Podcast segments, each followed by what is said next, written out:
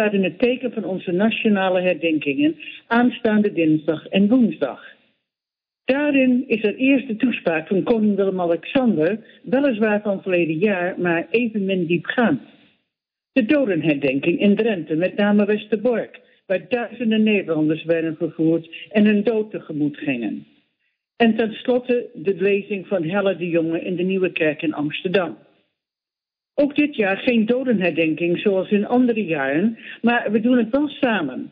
Door niet weg te kijken, niet goed te praten en het niet uit te wissen. Maar voordat we gaan luisteren is er halverwege dit programma een aankondiging van onze consul-generaal Hink Snoeken. Vergeet vooral niet daarnaar te luisteren. En dan is hier het programma, beginnend met ons nationale volkslied.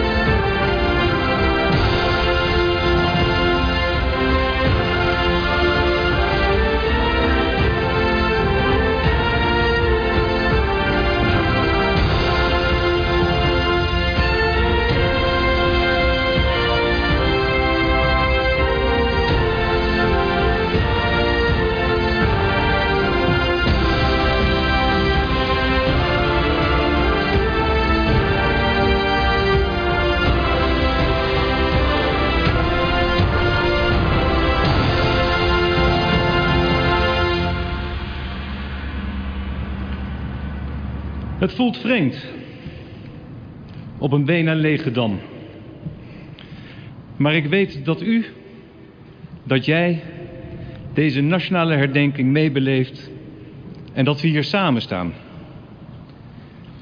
In deze uitzonderlijke maanden hebben we allemaal een deel van onze vrijheid op moeten geven.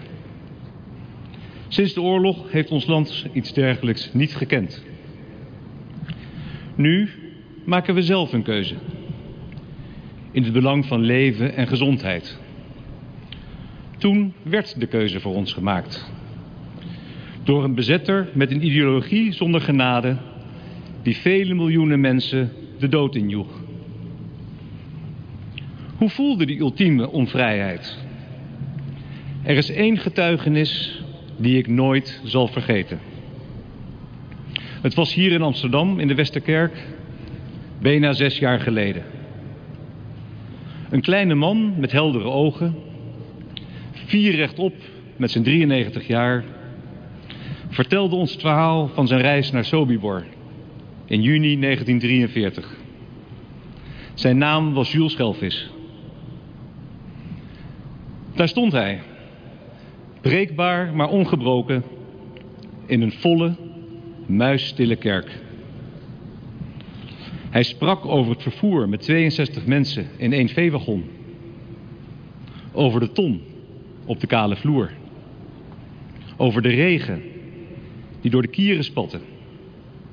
Over de honger, de uitputting, de smerigheid.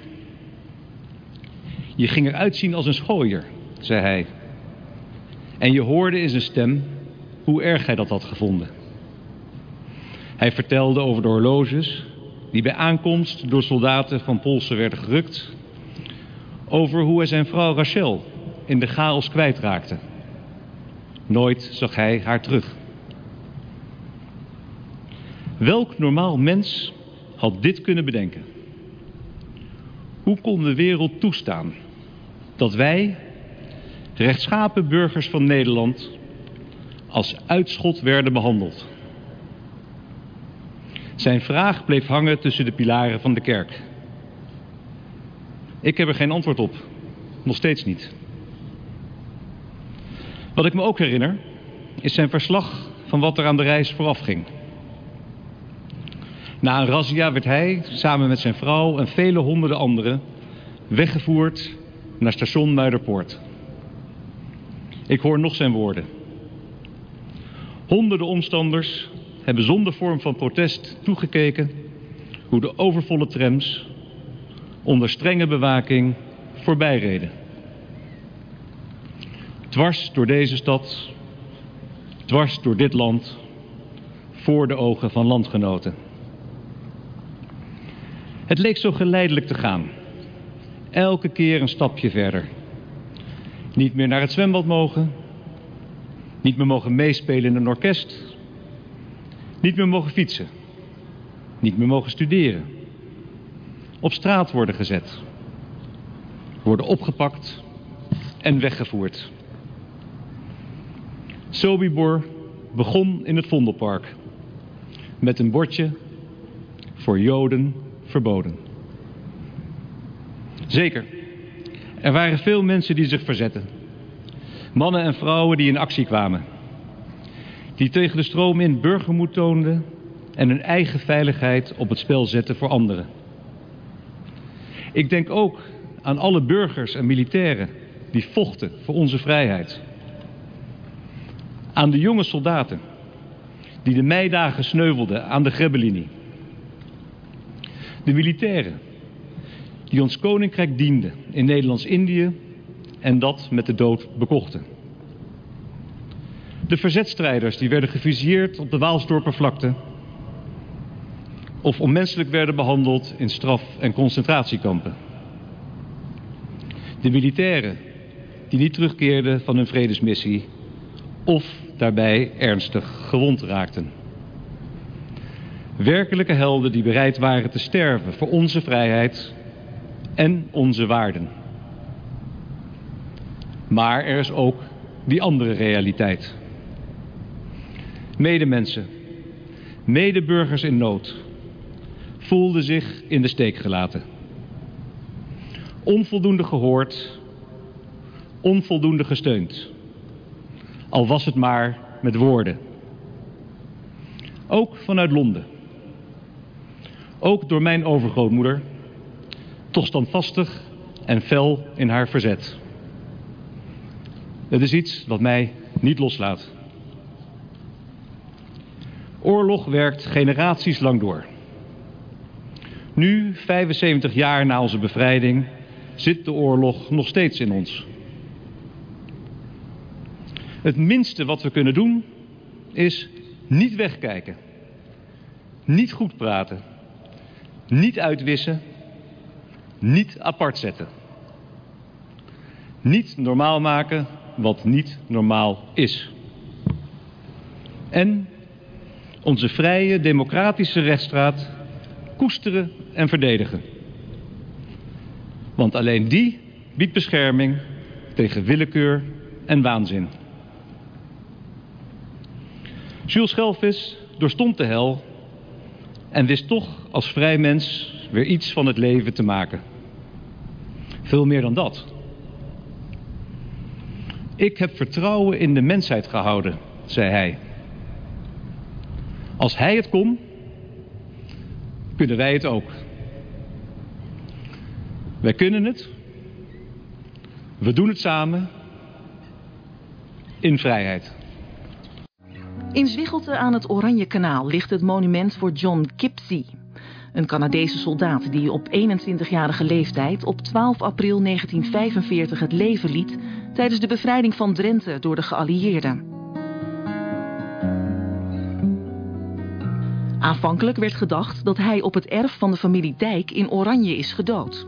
In 2015 is uit archiefstukken gebleken dat Gipsy een paar kilometer verderop bij de Zwiggelterbrug is gedood. Het monumentje is door de inwoners van Zwiggelte gemaakt.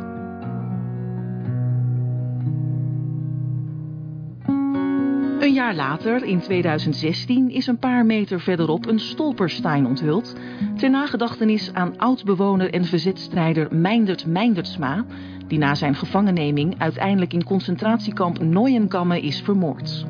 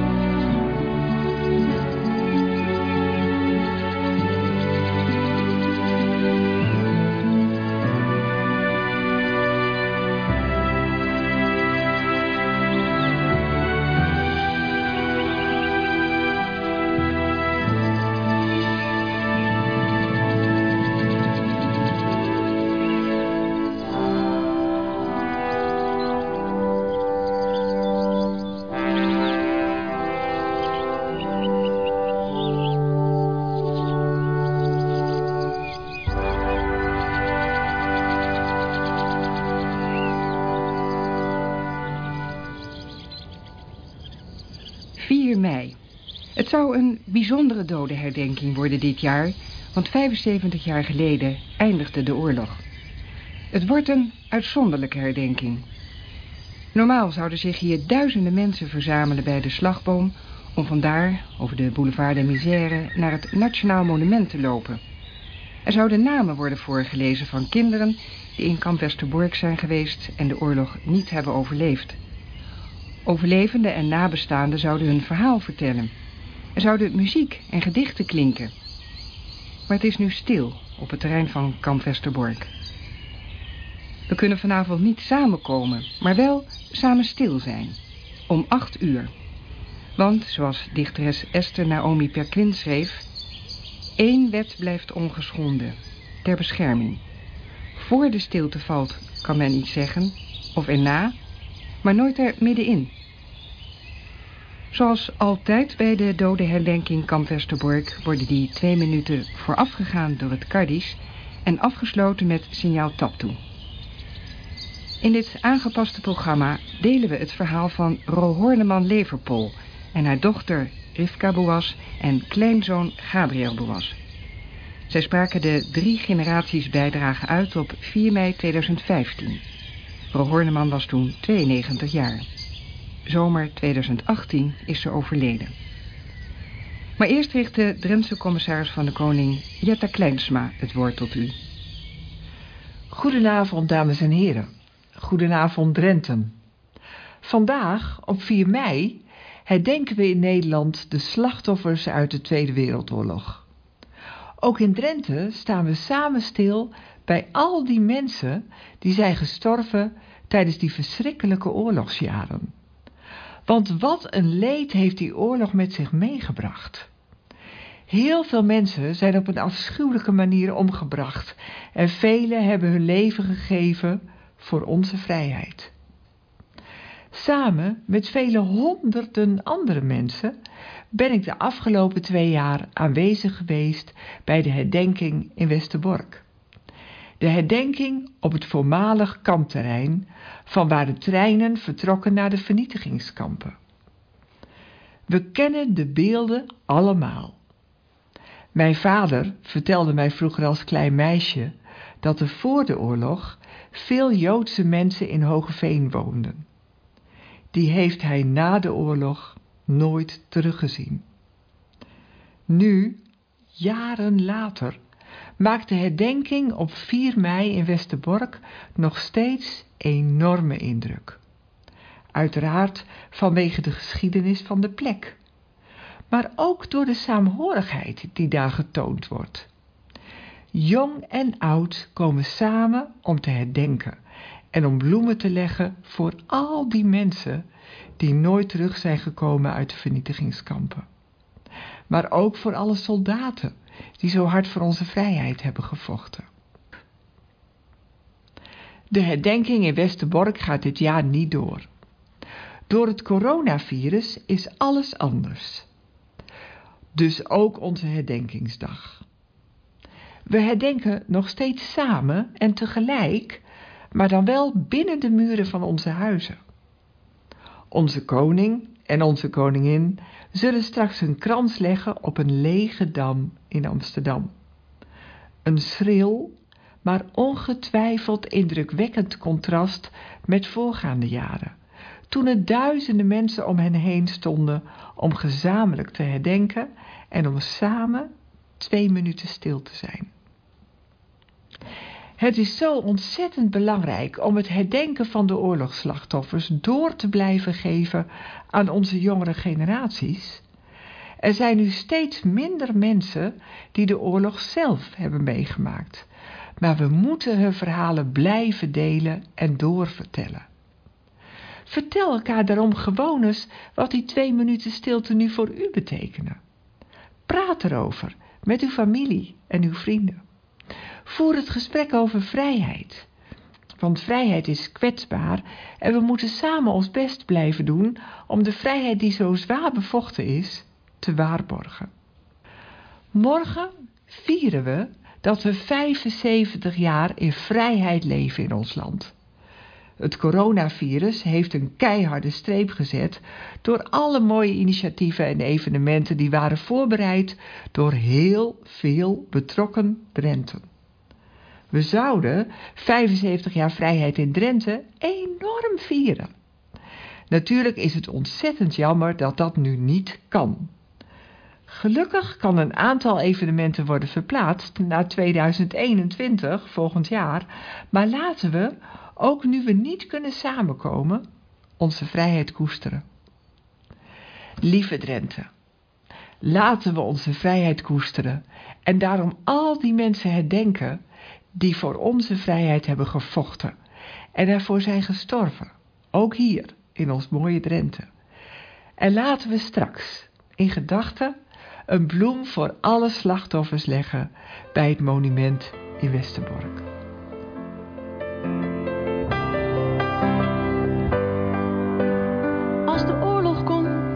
Als ik dan moet schuilen, mag ik dan bij jou? Als er een clubje komt waar ik niet bij wil horen, mag ik dan bij jou? Als er een regel komt waar ik niet aan voldoen kan, mag ik dan bij jou? En als ik iets moet zijn wat ik nooit geweest ben, mag ik dan bij jou? Mag ik dan bij jou schuilen? Als het nergens anders kan. En als ik moet huilen, droog jij mijn tranen dan. Want als ik bij jou mag jij altijd bij mij. Kom wanneer je wil, ik hou een kamer voor je vrij. Als het onweer komt, en als ik dan bang ben, mag ik dan bij jou? Als de avond valt en het is mij te donker, mag ik dan bij jou? Als ik dan verliefd ben, mag ik dan bij jou? Als de liefde komt, en ik weet het zeker, mag ik dan bij jou? Mag ik dan bij jou schuilen, als het nergens anders kan? En als ik moet huilen, droog jij mijn tranen dan? Want als ik bij jou mag, mag jij altijd bij mij. Kom maar neer.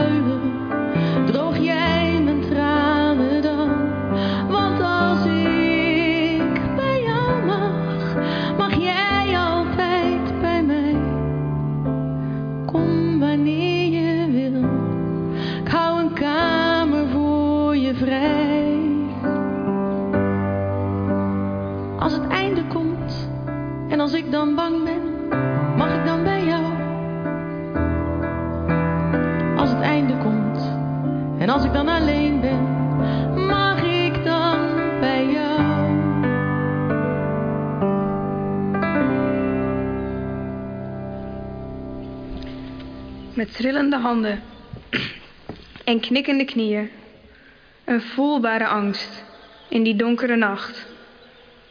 Ik kan me niet voorstellen hoe mensen zich voelden. Ik kan me niet voorstellen hoe het geweest moet zijn. Iedereen bij elkaar, luisterend naar de schoten, hopend dat ze weg zouden gaan. Hopend dat ze zouden ontwaken uit deze nachtmerrie, hopend dat alles weer als vroeger zou zijn. Ik kan me niet voorstellen hoe dat geweest moet zijn. Ik kan het proberen te begrijpen, maar het echt begrijpen, dat kan ik nooit. Ilja Boersma, destijds leerling van het Stellingwerfcollege in Oosterwolde. Ro Horneman vond het van groot belang om over de oorlog te blijven vertellen. Ze heeft in haar leven tientallen scholen bezocht om haar verhaal met jonge mensen te delen. Ze kwam regelmatig naar de dodenherdenking kamp Westerbork. Dan zag ze een Westerbork dat volkomen anders is dan toen zij er als kind met haar moeder was. Ondanks dat het altijd een emotionele avond voor haar was, stond ze er, 4 mei 2015. Ik was 17 jaar toen de oorlog uitbrak. En vanaf dat ogenblik is mijn wereld totaal veranderd.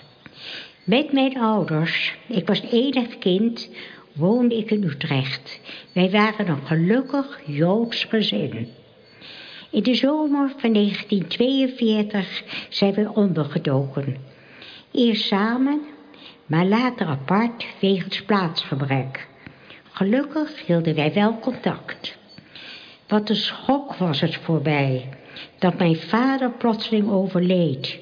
Juist toen hij op weg was om zich bij mij te voegen op mijn onderduikadres. Mijn moeder en ik waren toen op elkaar aangewezen. Onze onderlinge steun was ook nodig nadat we verraden werden. We kwamen via de strafgevangenis in Scheveningen. Op 19 mei 1944 in Westerbork. Juist op de dag dat hier het beruchte zigeunertransport naar Duitsland was vertrokken. In Westerbork moesten wij direct naar de stafwerk en werken in de batterijenfabriek.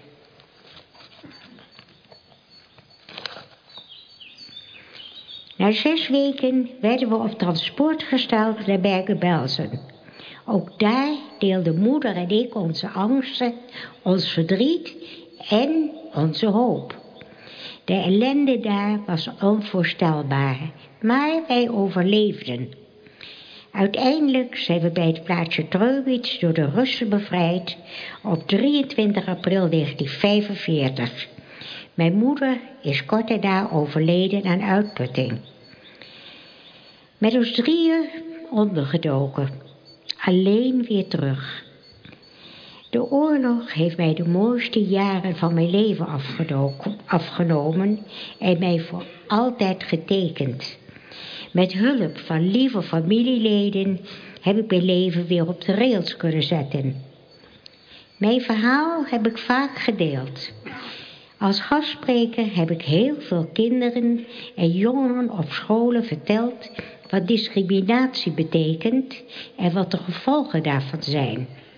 De essentie van het leven is respect voor elkaar hebben. Ik ben dankbaar dat ik kinderen, kleinkinderen en zelfs achterkleinkinderen heb. En dat ik hier nu sta met 2 van hen.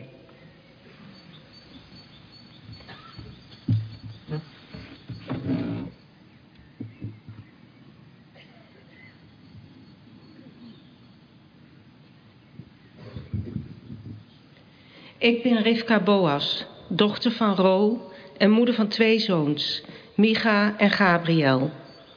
Zowel mijn vader als mijn moeder hebben in de oorlog erg geleden. Beiden zijn vervolgd omdat ze Joods waren. Ondanks hun vreselijke ervaringen en het feit dat ze dit na de oorlog niet of nauwelijks konden delen, hebben mijn broers en ik een onbezorgde jeugd gehad. Maar de oorlog maakte ons gezin toch anders dan de gezinnen van mijn vriendinnen. Wij hadden haast geen familie. En als er bijvoorbeeld over mijn opa of oma van moeders kant werd verteld, was dat altijd met veel liefde, maar ook met veel verdriet. Over de oorlog werd niet veel gepraat. Wij kinderen wisten wel dat papa ondergedoken had gezeten, want de gezinnen waar hij was ondergedoken kwamen bij verjaardagen op visite. En er werd ons dan op het hart gedrukt vooral aardig te zijn voor de onderduik. Ook wisten we dat mama in een kamp was geweest en dat daar dingen gebeurd waren waar ze niet over kon spreken. Dat ze er niet tegen kon om naar oorlogsfilms te kijken was voor ons begrijpelijk. Net zo goed als het feit dat er geen Duitse producten werden aangeschaft. Ik dacht altijd dat ik geen zogenaamde tweede generatie was. Dat ik zelf geen gevolgen had ondervonden van de oorlog die mijn ouders zo getekend heeft. Dat het wel het geval was, merkte ik toen mijn oudste zoon met school op skivakantie wilde. Toen ik hoorde dat de bestemming Polen zou zijn, verbood ik hem om mee te gaan. Zo beladen, Polen. Daar ging je als Jood niet naartoe. Er waren zoveel van ons geweest en niet teruggekomen. Mijn man, ook Jood, vond mijn reactie overtrokken. En ook mijn zoon was erg teleurgesteld. Uiteindelijk, toen we het programma van school kregen en ik zag dat als eerste concentratiekamp Groß-Rosen bezocht zou worden, had ik er vrede mee dat hij mee zou gaan. De vermoorde Joden werden immers niet vergeten. Mijn kinderen zijn minder belast met de oorlog. Dat is heel erg goed. Zo hoort het immers.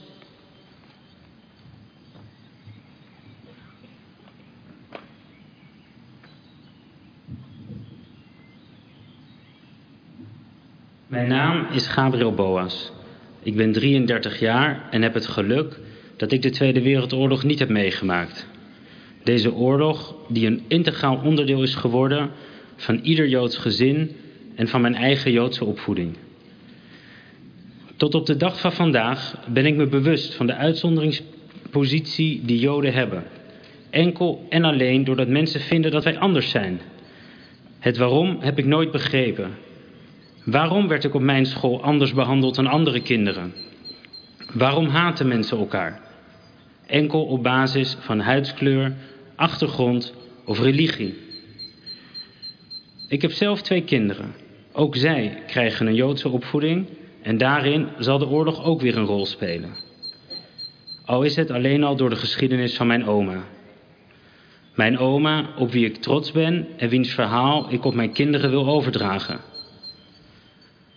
Onlangs werd ik geraakt door de woorden van Auschwitz-overlevende Roman Kent. Hij benadrukt dat er in de verschrikking van de oorlog ook goede mensen waren. Echte helden die hun eigen leven in gevaar brachten om het leven van een vreemdeling te redden. Zij hebben laten zien dat er een antwoord is op onverschilligheid. Dat het ook in oorlogstijd mogelijk is om juiste morele keuzes te maken. Laten we er met elkaar voor zorgen dat het verleden zich niet herhaalt en nooit de toekomst wordt van onze kinderen.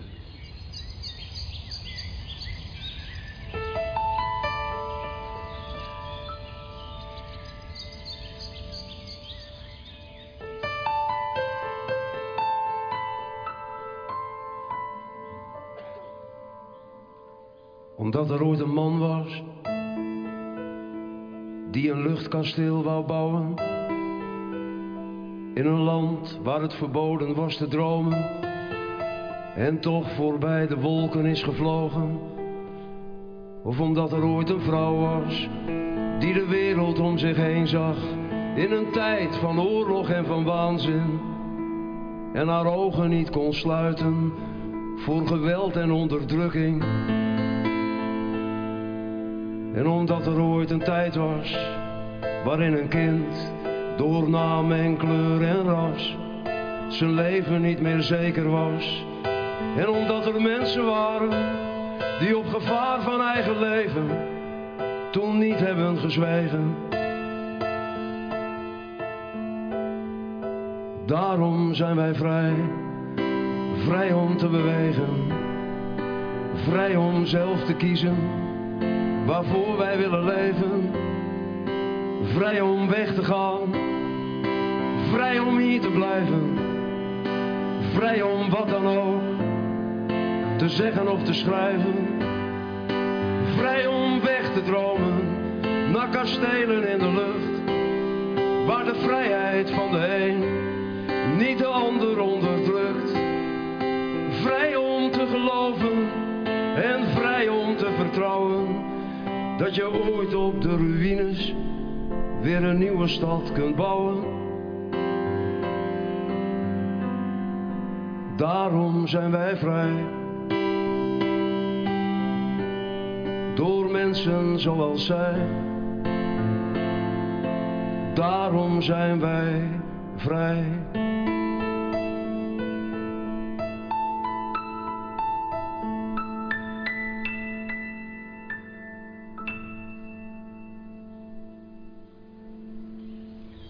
Stef Bos.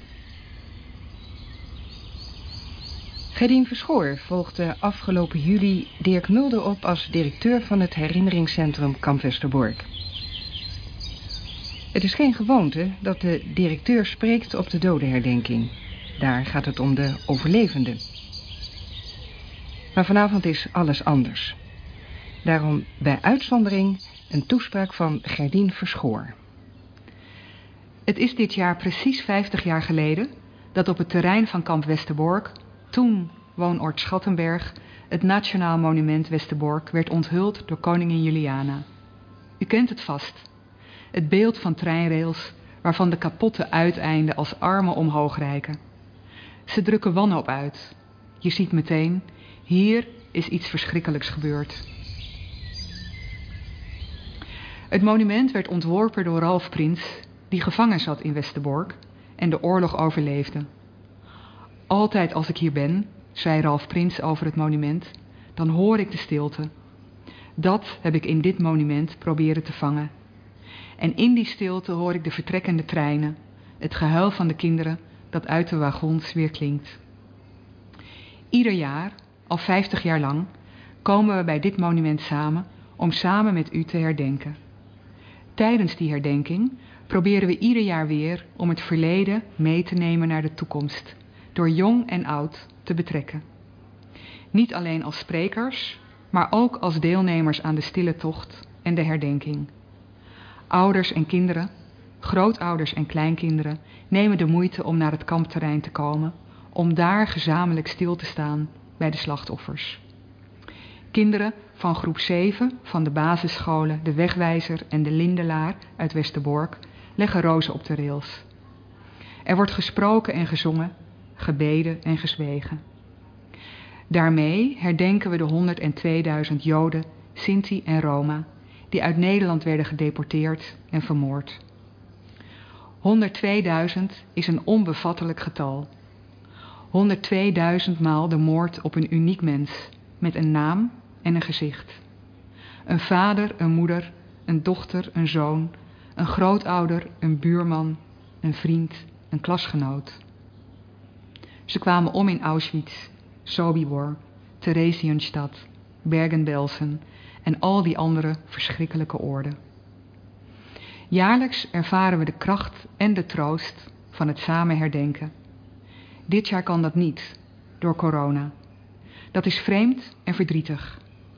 Het samen herdenken is voor velen van ons van wezenlijke betekenis geworden.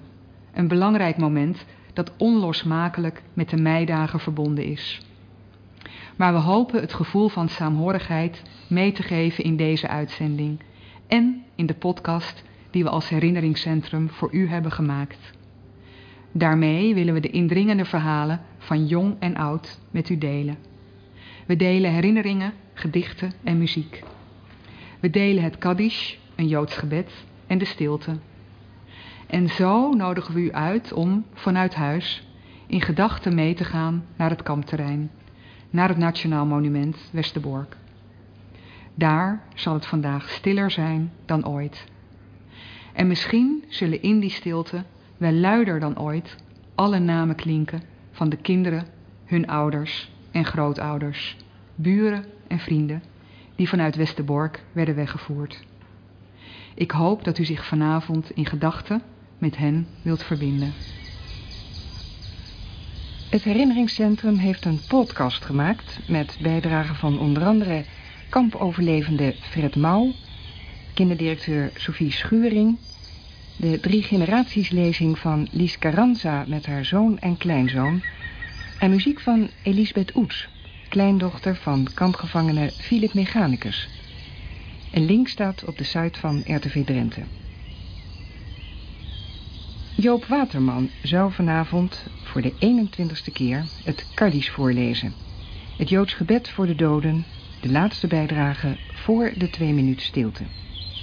Dit is een opname uit 2018. Bij zonsopgang en zonsondergang denken wij aan hen. Bij het waaien van de wind, in de kou van de winter, denken wij aan hen. Bij het openspringen van de knoppen in de lente, bij de wedergeboorte van de natuur, denken wij aan hen. Onder de blauwe hemel, in de hitte van de zomer, denken wij aan hen. Bij het ritselen van de bladeren, in de schoonheid van de herfst, denken wij aan hen. Wanneer het jaar begint en wanneer het eindigt, denken wij aan hen. Zolang wij leven, blijven zij leven. Ze zijn een deel van ons, zolang wij hen herdenken. Als we moe zijn, steun nodig hebben, denken wij aan hen. Als we ons verlaten voelen, neerslachtig zijn, denken wij aan hen. Als we onze vreugde willen delen, denken wij aan hen. Als we moeilijke beslissingen moeten nemen, denken wij aan hen. Als we iets goeds kunnen doen door wat zij ons leerden, denken wij aan hen. Zolang wij leven, blijven zij leven. Ze zijn een deel van ons, zolang wij hen herdenken.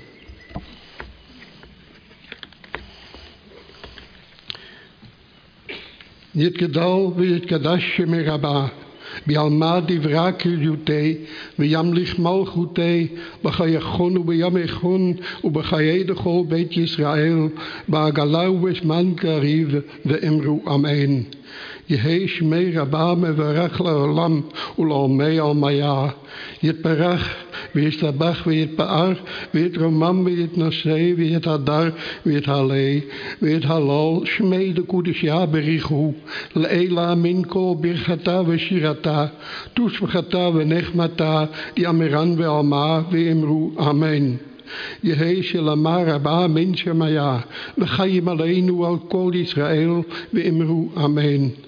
O se shalom bimbromaf, Huja se shalom, alleen u oud kol Israël, wemeru, amen. Mogen hun zielen, gelijk alle rechtvaardigen, worden bijgeschreven in de bundel van het eeuwig leven. Vergeten zijn ze niet en nooit zullen ze vergeten worden.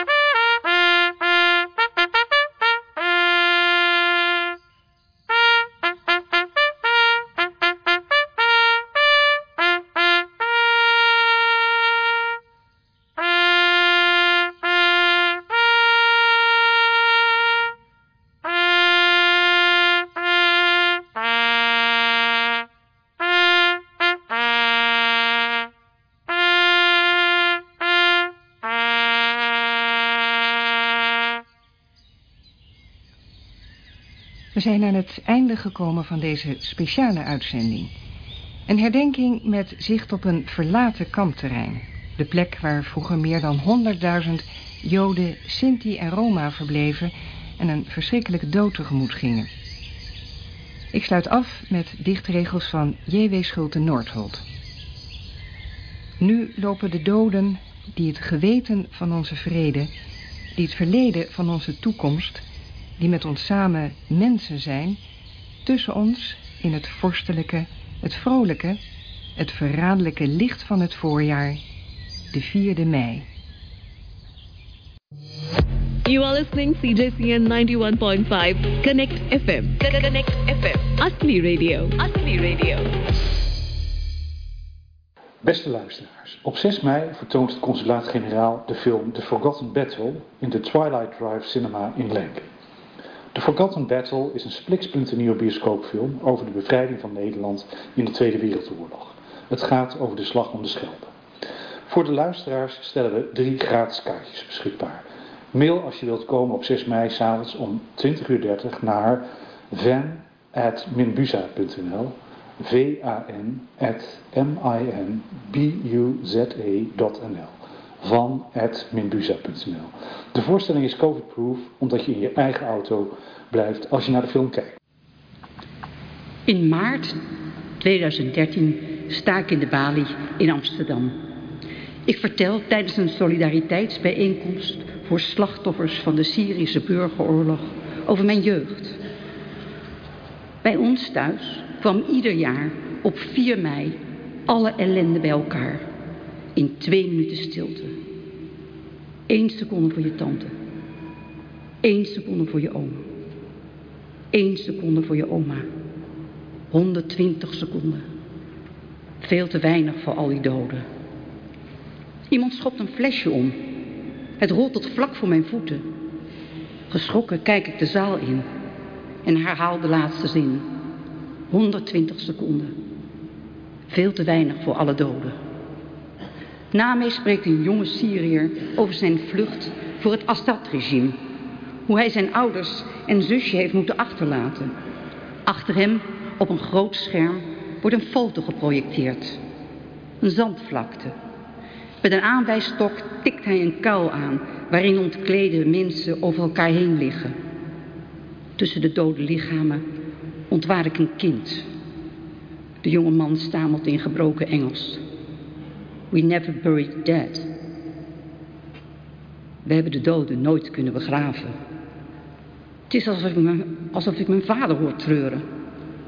Aan het eind van de bijeenkomst bezingt een jonge moslima haar land. De foto begint te bewegen. Het zand verwaait. Gebouwen storten in. Stof. Grijs. Puin. De klok tikt. Het is mei 2013, Amsterdam. Voor een documentaire die ik aan het maken ben, zit ik in de woonkamer van mijn 90-jarige vader. Hoor, de pendule van overgrootvader Miller, zegt hij. Er staan 2 camera's op ons gericht. Nu het nog kan, wil ik proberen te begrijpen waarom thuis na de oorlog niet voorbij kon zijn. Waarom bepaalde verhalen altijd herhaald werden en andere verzwegen. En waarom wrok de liefde bleef overheersen. Aanleiding voor de documentaire was een verhuisdoos met archief van mijn oudtante die bij mij terechtgekomen was. Tientallen foto's van onbekenden en bekenden en brieven uit Westerbork en Bergen-Belsen van de overgrootvader van de pendule. Deze openbaarde een familiegeschiedenis die mijn ouders hadden verzwegen. Tijdens mijn zoektocht stuitte ik op een boekje over het balletgymnasium, waarin ik las dat ik vernoemd was naar een klasgenote van mijn vader, Hella Simonis. Ik laat mijn vader de foto zien. Een jonge vrouw met een verpleegsterschort en een wit kapje op haar donkere krullen. Ze poseert met een 20-tal peuters en kleuters, met bange smoeltjes in witte hesjes. 1 kind houdt een pop tegen zich aangedrukt. Hella is de enige die lacht. Mijn vader begint spontaan voor te lezen. 1 van onze dochters hadden we naar Hella Simonis vernoemd. Een Joods meisje dat ook op het ballet zat. Ze werkte tijdens de oorlog in het Joodse weeshuis tegenover de Hollandse Schouwburg. Ze had ongeveer 50 Joodse kinderen onder haar hoede.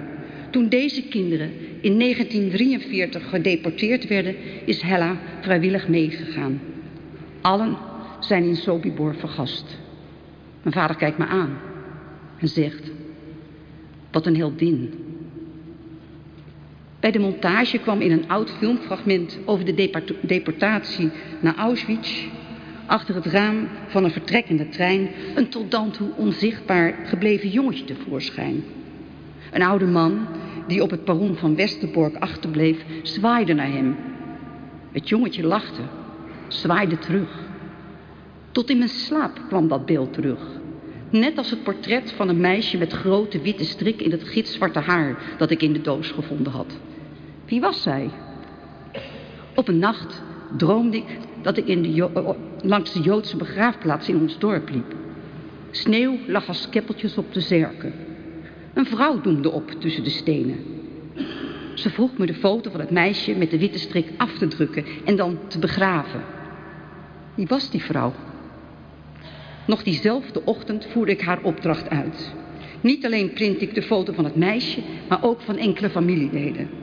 Toen ik naar buiten liep om zand uit de zandbak te scheppen, zag ik tot mijn verbazing dat het gesneeuwd had. Tussen schelpjes en bemosd zand staken 2 oren van Nijntje uit. Het handvat van het schepje van mijn kleindochter. Ernaast lag een half gevuld emmertje. Ik hiep er het leeg in een plastic tas. Met het schepje sneed het door het kleffe, bevroren zand. Daarna spoedde ik me naar de afgesproken locatie. Terwijl de camera draaide, liet ik de foto met het meisje los. Ze landde in de sneeuw. Ik nam een vuist zand uit de tas en opende mijn hand. Bij de volgende draaidag wil ik mijn vader het fragment laten zien. Durf je het aan? Hij knikt. Na een tik op een toets van mijn laptop horen we een tenor langgerekte, klagelijke tonen zingen. Kaddish. De foto van dat meisje met de strik dwarrelt door het beeld op de besneeuwde aarde. Een vader buigt voorover en kijkt gebiologeerd naar het meisje. Ziet hij zijn zusje? Er valt zand op de foto. Als ook de portretten van oma en overgrootvader onder zand verdwenen zijn, zegt hij. Ik wist niet dat ik nog kon huilen. Het is waar. Wij hebben de doden nooit kunnen begraven. Moeizaam staat hij op en schuifelt naar het dressoir. Hij pakt er iets uit dat in een zijden sjaal gewikkeld zit. Dit is het enige tastbare dat ik nog van mijn zusje Rebecca heb. Poesie, lees ik op een leren ruit op het omslag.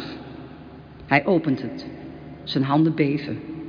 Ik zie een poesieplaatje van een hond met zilveren glitters op zijn halsband. En daaronder staat in kinderhandschrift. Dit album behoort aan mij, zolang ik hoop te leven. Asser is mijn vaderlijke stam, al bij mijn geboorte gegeven. Amsterdam, de stad waar ik ter wereld kwam. En ga ik naar een ander oord, dan leeft mijn album nog steeds voort. Peppi Asser, 16 april 1941, 10 jaar. Op de volgende bladzij een plaatje van een meisje met een emmertje bloemen. In de 4 hoeken van de vergeelde pagina staat... Vergeet mij niet. Mei 2014, Muiderberg. Het schepje en het emmertje blijven achter in de zandbak. Mijn kleindochter zal er nooit meer poffertjes mee bakken. Zij zal altijd 7 blijven. We vormen een stoet. 6 mannen dragen haar kistje de begraafplaats op. We lopen er achteraan tussen de linden door. De zon maakt er een rij schaduwbomen bij. Schoolkinderen leggen bloemen neer en gaan in een kring rond de kuil staan. 1 meisje heeft er een opgerolde tekening bij gelegd. Op een hartje aan een roze lintje staat. Lieve Mekkie, ik mis je. Ik vergeet je niet. Jouw vriendinnetje, Anouk. Over haar sproeten rolt een traan. Mijn jongste kleindochter fluistert. Oma, kindjes mogen toch niet dood? Ik aai over haar wang. Op een teken van Maggie's broertje zakt het kistje naar beneden. Een berg zand ligt klaar om het gat te dichten. Hij steekt als eerste een schepje in de bult en gooit een hap zand op zijn zusje. Daarna doet zijn papa hetzelfde. En dan mijn dochter, de moeder. De zwarte jurk spant zich om haar schouders. Als ze zich omdraait en het schepje aan mij geeft, houd ik haar hand vast en laat hem niet meer los tot we samen het zand op het kistje horen ploffen. In een roes geef ik het schepje aan de volgende door, mijn vader. Hij neemt het schepje aan en buigt zich voorover. Als het zand in de diepe kuil gevallen is, draait hij zich om en schuifelt naar de uitgang. Ik maak me uit de kring van kinderen los, ren naar hem toe en sla een arm om zijn schouders. Ontredderd kijkt hij mij aan en stamelt. Nu pas voel ik wat het is iemand van de familie te begraven. Op 7 juni 2015... ben ik bij de jaarlijkse herdenking in Kamp Vught. De zon schijnt op het monument der verloren kinderen. Een rabbijn zegt een gebed. Aansluitend zingt een kinderkoor. Middenin staat een meisje vol overgave mee te zingen. Something inside so strong. Ik herken mijn kleindochter in haar. Zo dapper. Zij geeft me moed. En rustig loop ik naar het spreekgestoelte.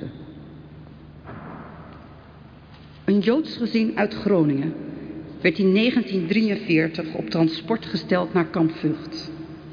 De 9-jarige Koos mocht van zijn moeder op de avond voor het vertrek 1 speeltje uit zijn speelgoedverzameling kiezen om mee te nemen op de reis. Tussen auto's en beren koos hij voor zijn emmer met schep. Hij had van zijn tante gehoord dat het daar mooi was met veel zandvlaktes. Koos wilde zandkastelen gaan bouwen.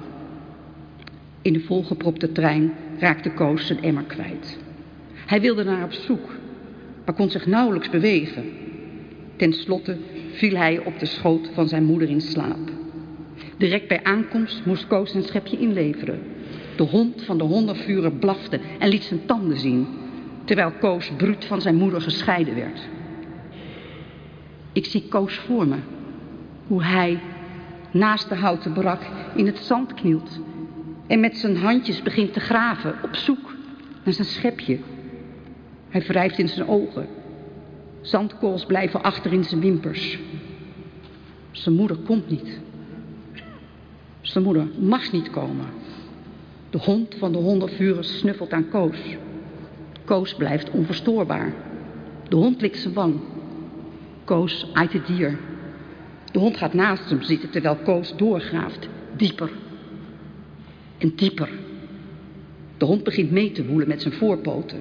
Er ontstaat een flink gat. Samen vroeten ze door. Dan springt Koos in de kuil. De hond duikt erachteraan. Er klinkt een scherpe fluittoon. De hond spitst zijn oren. Duwt zijn kop in de schoot van Koos. Koos hoort voetstappen op het grind. Zou het zijn moeder zijn? Hij loert over de rand. En onmiddellijk buldert er een stem. De hond springt met een boog de kuil uit. Jankend kruipt hij weg. Koos voelt zand op zijn rug komen. Handen met zand. Scheppen zand. Het wordt donker. Zijn moeder komt niet. Hij wil zich bewegen. Het zand wegdrukken.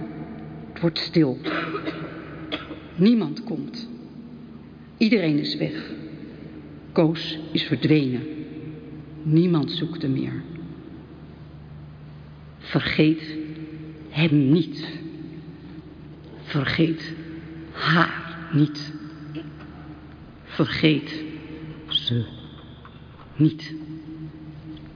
Zo zijn we weer gekomen aan het einde van dit speciale programma.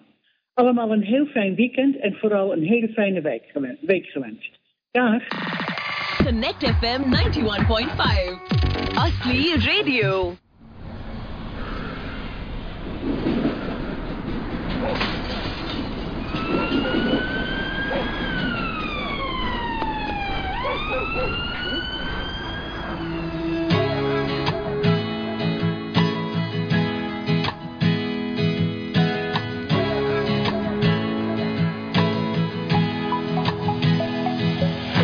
My 94 four-door Ford on fire today.